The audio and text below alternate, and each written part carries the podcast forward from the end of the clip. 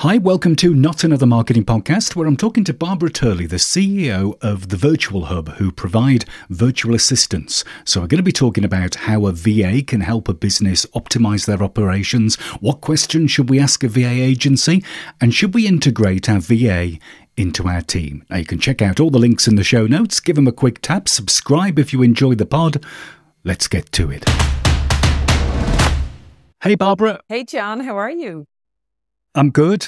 Um, you're somewhere really nice at the moment, aren't you? But I'm jealous because I'm looking out of my window and it's like grey skies. There's like that really fine, misty drizzle that you only get in the northern hemisphere. It's like it's not raining, but when you go out, it just soaks you in two minutes. Yes, well, being Irish background, I grew up with that, so we call it soft rain. And uh, yeah. I, I moved away from that about 20 years ago, and I I went to the beautiful shores of uh, Sydney and Bondi and lived there for a long time. And now I'm back living, uh, I spend half the year in a beautiful place called Chamonix Mont Blanc in France, oh. where it's snowing and it's a ski, ski sort of ski town. Totally jealous. Um, totally jealous. Um, we're going to be talking about virtual assistants and kind of like how they can help marketing agencies and, and also other businesses as well, which is going to be quite interesting um, to chat. But f- first of all, let me give you 30 seconds. Tell everybody who you are, what you do, starting about now. Sure. So I'm obviously I'm Irish background. For those who didn't pick that up, I would say I'm a, I'm a recovering corporate career junkie. I, I spent 15 years in uh, the financial industry, uh, working on trading floors, and I was in asset management sales and all sorts of high flying um, career jobs. And then I decided that I wanted to build my own company um, about 10 years ago. And I branched out, did some consulting. And this, this is the very short way of saying through uh, doing some business coaching for a couple of years, I discovered that so many businesses were getting the support layer in their businesses wrong and they were spending too much money on execution. Um, and I started the Virtual Hub, which is an offshore staffing business um, based out of the Philippines. And we have clients all over the world US, Canada, Australia, the UK, uh, even in Europe now, we're growing quite a lot in Europe and we provide support virtual assistants to lots of types of businesses. I was talking to somebody, I mentioned it just before we started, but I was talking to somebody about an hour ago on the phone and, um, and they, they, they kind of like run, they got about, I don't know, about 10, 15 staff or something like that. And they, they get their, their well-trained staff to actually do some of the marketing work and do some of the admin work on top of it. And, and I suppose, like you said, you, you end up paying a, a much higher wage for somebody just ticking boxes, filling in forms, sending stuff to the accountant, that sort of thing. And that could be done somewhere else. Yeah, absolutely. And look, I see this constantly. It doesn't matter the type of business or the geographical location. I've gone into so many different industries, everything from retail to financial services to um, like yoga retreats, as you mentioned before, e-commerce businesses, you name it, I've pretty much done it even local brick and mortar businesses like a swim school or a tennis center, we've done those kinds of things as well. And what you find is you go in there and the most expensive asset that any business has outside of real estate, that used to be the biggest one. And then of course, COVID changed a lot of things there, but your human capital, the resource that is your people is the greatest asset that any business has. And it is usually the most expensive one as well. It's the bit mm. that costs you the most. And yet it is the asset that I think most businesses do not optimize the way they do everything else. For example, many businesses are going around paying, paying people $150,000 a year to do, to spend anywhere from 20 to 60% of their day doing things that are process driven, therefore trainable and therefore delegatable with a bit of work. Um, and you can delegate that to an offshore team, amazing teams in the Philippines of support assistants and making sure that you're getting the support layer of any business, be it a marketing agency or, like I said, any sort of business, getting the support layer right and making sure that you're constantly delegating down such that your key people, their time and energy is optimized and being spent on the things that move the needle. And that applies to any business. It kind of makes sense, doesn't it? Because if you are paying somebody, I don't know, 80 to 100,000 pounds a year or something like that, mm-hmm. that, and then you ask them to to just do admin stuff. That is a waste of money because you're paying them an awful lot of money to do something quite basic and they're not doing their actual job, which you've hired them for. So why, why do you think a lot of companies look at hiring a virtual assistant as like an extra expense and not really as a saving? Yeah, that's a, oh, I love this question because mm. I think what happens in businesses, first of all, just tackling the first part of that question. What is the reason that we do this? We pay our key staff to do this admin work. Well, the reality is because who else is going to do it, right? The problem is that if you go and try and hire an assistant locally or, you know, it's hard to recruit, they're not that cheap, you know, to try and get somebody good. It still costs quite a bit of money and it doesn't make um, cost optimization sense, if I could put it that way until enter the whole world of offshore teams and virtual assistants and things like that, where you can get very cost effective teams offshore and actually integrate them inside your business. And now, boom, you do have somebody to delegate the work to. And thereby you free up a whole pile of issues. So, for example, you free up the time of your key person. What they actually want to be spending their time doing is the thing that moves the needle. They want the, uh, their energy freed up, their time freed up so that they can do the job they were hired to do. But invariably, we do find that a lot of people in businesses, just by the nature of the work that needs to get done, there's so much of it that they just get bogged down. And, and honestly, it doesn't matter who I speak to at what level of an organization, anywhere from 20 to 60% of the day is spent trying to just keep the wheel moving. And that, that's yeah. quite a cost. Yeah. Yeah. Yeah. I've just been sat dithering with email most of the morning and like, I had three days we off. Well, well, well, well, I had three days out of the office last week. I was I was up in Manchester and down south and doing a few other things working. And then I get you get back to the office and you, you try and do as much as you can on the train and things like that, but you never do. But I mean, it's just like the, you know, yesterday, the first half of the day was just spent. I need a virtual assistant, don't I? Yes, I was just thinking, you know, I don't really tend to do that these days. Now, obviously, I have loads of them. I've got organizational mm. structure. I mean, we're 350 people at the moment. So we have quite a big org chart, but it's, it's this. I think what I usually try to say to business owners is it's a constant focus on delegation. I think delegation is underrated. And also the skill of being able to delegate effectively yeah. is something that's not talked about enough. It is like the gateway to scaling any business because if you don't know how to delegate and you don't know how to do operations, which is systems, processes, and delegation, it's going to be very hard to scale a business. It, it, yeah. You're going to do it in a way that is going to blow up a lot of money. You might be able to do it, but you'll still be spending more than you need to. Mm. Do you think there's a control thing going on? Yeah. Do you think it's all about control? Because I, I, talk a lot about, I talk to a lot of people who they just, they, I don't know yep. whether it's an old fashioned attitude or something, but they, uh, and, and and I speak to a lot of younger folk who believe this, is that, that nobody else can do it as well as I do it. I'm, I'm the person who can do it. And I, you used to hear that from the older generations, but I'm hearing it now from folks in their 30s who are kind of like saying, well, I'm not going to get anybody else to do it because they won't do it how I want it done. So the two, there's a two prong answer to that, to that question or conundrum. So the first thing is the, um, the concept of that it's, I'm better at it than anybody else. And there's this rule of delegation. It's called the 70% rule or the 80% rule. It doesn't really matter. But it's like if 70%, people always think in absolutes. They're like, well, this process that I do or this thing that I do can't be delegated because there's these two pieces that require my IP. But if you get really good at process development, you can break things down and go, well, 80% of it actually can be done by somebody else. And then I can do the 20% oversight if you really, or I can fix it or I can mold it. And the point about this is every time that every minute or hour that you free up is actually the time that you're going to use to drive the business forward. So a lack of focus on delegation means that you're not going to grow as fast as you could if you got after it yourself. Now, influencers in social media and stuff like that, there is an argument to say that some of their content obviously requires them but for example, I'm on this podcast now. There is no way that I'm going to sit and listen to this podcast afterwards and pick out timestamps and cut the videos and figure out what bits are going to go on social media. That can be done by a team. And all I've got to do, literally all I did today was show up here and have hmm. this lovely conversation with you. The yeah. front end of it and the back end of it, the booking, the snippets, all the bits that are going to happen around this are going to be done by a team and they're all assistants. There's no specialists in there. No, no, you're absolutely right. Um, so, so what sort of tasks are you finding people asking VAs to do? What's the what's the most general? Is it just basic admin, or, or are we talking about yeah. a few, you know, big higher level things? Yes. So, so the most basic layer is obviously admin, and you know, admin can be hmm. anything from calendar management, email. Man- now, email management is a funny one, right? Because everyone hmm. thinks that's easy. Even an experienced person can find it difficult to take over somebody else's email.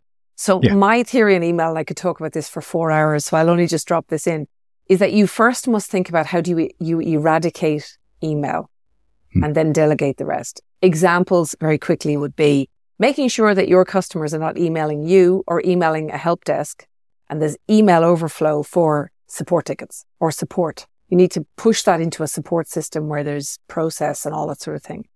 Um, and not using email for internal communication. If you can, using tools like Asana, you know, you've got ClickUp. There's loads of them these days that you should be running your internal systems on. So that's just that. So the, the, the bottom layer is, is the admin. It can be expense management. It can be, you know, doing invoicing, all of these kinds of things that are at the lower end. Um, but then you move up. Marketing is an interesting one because anybody running an agency will know that 80%, like 20% of marketing is strategy, right? And the strategy, without the strategy, you're going to go nowhere. But 80% is doing, like anything from, you know, all this link building that goes on right through to creating content calendars and uh, scheduling stuff in Hootsuite and creating Canva images and putting captions on videos. All of these things can be trained and done by VAs, and you don't need to have serious expertise to actually execute well, well on that if you have a solid process. Hmm. Um, and just on that, it actually brings me back to um, your previous question around control. I really do want to circle back on that because it's a very important one that I didn't Yeah. touch on. The control element, people beat themselves up and say, or, you know, on podcasts like this, we all sheepishly say, is it because we all want to control? There is actually nothing wrong with wanting to maintain control over how the business is run, how things are done. I think what people forget is they feel like delegation is handing over control. Delegation done well is giving somebody else the thing to do while maintaining the control over how it's done yourself. That comes from process development and active management, not micromanagement, but active management of somebody and making sure that they're doing the work, but you've agreed beforehand, you know, process mapping, how it's going to be done, the reporting lines, the expectations, you know, what success looks like, what a fail looks Yeah. like, and then meeting rhythms and things like that. So that's Yeah. very, very important. Um, Yeah. the yeah, other, I the think other goals tasks- as well. I think I think Yeah, looking at the goals. goals, the goals on on that is uh, is right because Yeah. there's there's always. I mean, one one of the things that I when I learnt it, and I was like probably in my mid thirties when I learnt it, it was like a revelation was that there's more than one way to do something correctly. Yes. Yes. There's there's not just one way of doing it, right? So somebody might design a Canva image or something, or a Canva template, or a VA might do something completely differently to how you did it. But if you got the goal at the end of it, which is like maybe you sold something or you got a lead or something like that, then it doesn't really matter, does it? Yeah. Yeah. Look, I think it's important to remember as well that when we're talking about virtual assistants, I think this is a major problem too. There are layers of delegation. And when you're talking about a virtual assistant, unfortunately, the word has morphed from someone with a heartbeat who can type into somebody who hmm. can code an app. And that is fundamentally incorrect. And it is expectation creep of the role of an assistant. So when you are talking about virtual assistants, it is my honest view that an assistant is really supposed to stay in the support layer. They can be wildly successful and very, very talented, but really they are there to assist in process execution. They can also assist in process development. But if they're going to design a Canva image completely different to you and they have, you know, creative freedom to do that, I would call that a designer. And that's going a layer above mm. assistant and going into an expertise level. That's okay. There's lots of VAs that do that but it's being clear on what you're hiring for and what your expectation is versus what the role requires and what that person can do. Does that make sense? Mm. I think people fall into that trap yeah. all the time. Yeah. And that's yeah, because there's kind of like, there's a fine line from being sort of like a virtual assistant and a freelancer. Yes, totally. Yeah. Or, or being a designer. And and some Yeah. amazing designers could be great, amazing designers, absolutely rubbish at everything else, like admin or trying to, you know, and I think when you're, when you're, particularly when you're starting out, if you if you've got a small business or, or a medium business even, you kind of need all rounders and, and VAs that can fly alongside you and do all sorts of things to get the most value out of them. Um, you might not need a designer 40 hours a week, you know? No, no, that's true. Um, what about AI? How's that impacting things? Are, are the VAs using AI to complete tasks quicker?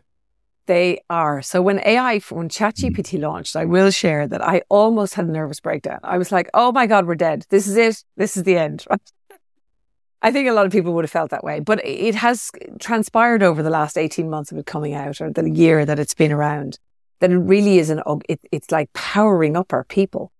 And I was thinking about it going, I don't use AI myself, but I want my team using it. Like I'm not going to go in to ChatGPT and I don't do any of that stuff, but I want my team using it. And they do things so fast now. So for example, the other day I was asked to write, I had to write a company profile for some, we were doing some financial thing and they wanted a, you know, really tedious document created. And I thought to myself, they've sent me the task because I have to write the damn thing. And then I thought, I'm just going to get on Loom and I'm going to talk. And I just did a four minute Loom video. I was like, here's the sort of sequence of events. I said, just take it and you guys write it. They got the transcript, dropped it into ChatGPT, reformatted it, just fixed it up a bit and boom, we were done. and I just thought, yeah, that's brilliant. Yeah. It would have taken them yeah. a week to do it otherwise. You know, it took about a minute. it was really good. Yeah. So, so you're not kind of worried that this is going to take away a lot of the admin stuff? Because I mean, to be fair, the ChatGPT is a little bit rubbish at, at doing, Yeah. and you do need to check it. Look, I think I think you know we are we are on a big project right now to power up our people with AI and to train them on that, and that's actually the bigger job. Because the reality is, as you would like anyone in marketing will know this, the amount of businesses out there that still have not got their heads around the marketing automation of a decade ago is hmm. a lot. So I just think Yeah. we're not every business is going to be able to catch up that fast, and it's better to have you know they're not even on this support layer optimization of human capital budgets or anything. Millions of businesses out there still aren't even there with that. So I think we have a long way to go with it and it's exciting. That's how we use it, you know. Yeah, absolutely. I think it's a, it's going to become, I think, I suppose, like a spell checker, that type of a tool. Not like spell checker. I mean, you can spell check in, it and- but it's going to be a tool to help you. It's a tool to augment and speed up things. And it's going to be brilliant for global productivity, which is what we need right now in Mm. the world economy and stuff like that. So I think we just got to get on board and start using it. It's uh, and Yeah, empower yeah. our people with it, you know. Yeah. So, what questions should we be asking? You reckon a VA agency if we want to hire some hire them? What what what would you what what do you what do you hate being asked? Look, we all get the same questions, really. It's you know, a lot of people are still confused as to what a VA can do. Um, you, Yeah. you sort of got to get clear on those things. I think it's worth really thinking about this prior to even talking to an agency. Um, you know, there are tons of agencies out there. I think the biggest pitfalls with agencies, it's good to ask their attrition rate. You know, now Mm. they probably won't tell you honestly, but attrition can be quite high. It's a big problem. Mm. Um, I know this because we had this problem several years ago and we've worked extremely hard on culture and everything to get our attrition rates down because what does the client want when they come to an agency? Hmm. They want continuity. They want like, they want to know that the person is in and that, you know, we, we, we have VAs that have worked on client accounts for five, six years. You know, they're just longevity of, uh, and, and they're showing up every day. And the other one is, uh, is it a pool or a dedicated person? That's a really Yeah. important question Yeah. because you may be okay with having a pool of VAs servicing in rotation, but there are tons of cybersecurity risks and data privacy risks with that. Or is it dedicated once you pick the person? Are they working with you?